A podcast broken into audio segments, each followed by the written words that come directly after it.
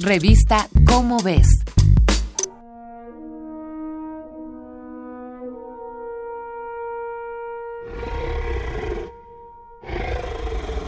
El director cinematográfico Steven Spielberg recurrió a un equipo de expertos en dinosaurios para estudiar cada detalle de estas criaturas y así ser lo más realista posible en la producción de la saga Jurassic Park.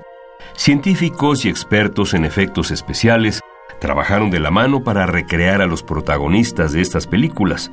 Simularon todo, excepto el tono de piel de los dinosaurios. En cine y televisión es natural ver un dinosaurio verde, o bien a uno morado y amigable que es amigo de los niños. En Jurassic Park, los dinosaurios son de color pardo verdoso, pues los expertos pensaban que eran parecidos a los reptiles. Para el filósofo de la ciencia Derek Turner, no había ninguna evidencia empírica sobre el color de los dinosaurios, e incluso pensaba que era imposible obtener esta información. Un día de 2004, Turner observaba con curiosidad las ilustraciones del libro El mundo prehistórico de los dinosaurios de David Norman. Uno de los dibujos le llamó la atención, pues mostraba a un paquicefalosaurio con una mancha azul brillante en la cabeza. ¿Cómo es posible? pensaba. ¿Será que el ilustrador le puso el color al azar?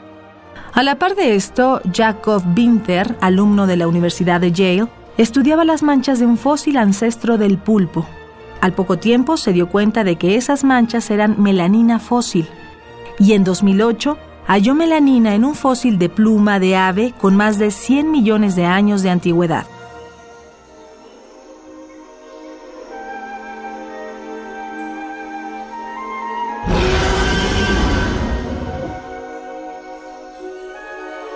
La pluma mostraba bandas de color muy oscuro alternadas con bandas claras. En las partes negras, Winter encontró cientos de estructuras en forma de salchicha, muy semejante a los melanosomas, que concentran un polímero oscuro llamado eumelanina, que está presente en las plumas de las aves modernas. La polémica sobre el color de piel de las especies prehistóricas sigue vigente. Hay quienes creen que estos melanosomas no son más que bacterias. Si quieres conocer los estudios que se han realizado para saber de qué color son los dinosaurios, no dejes de buscar la edición 233 de tu revista ¿Cómo ves? Búscala y adéntrate en esta fascinante investigación.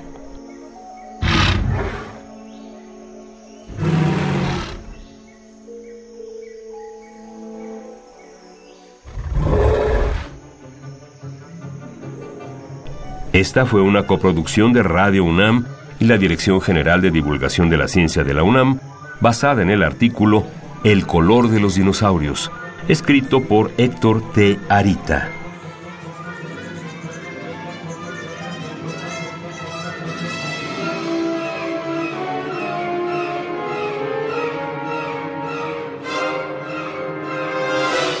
Revista Cómo ves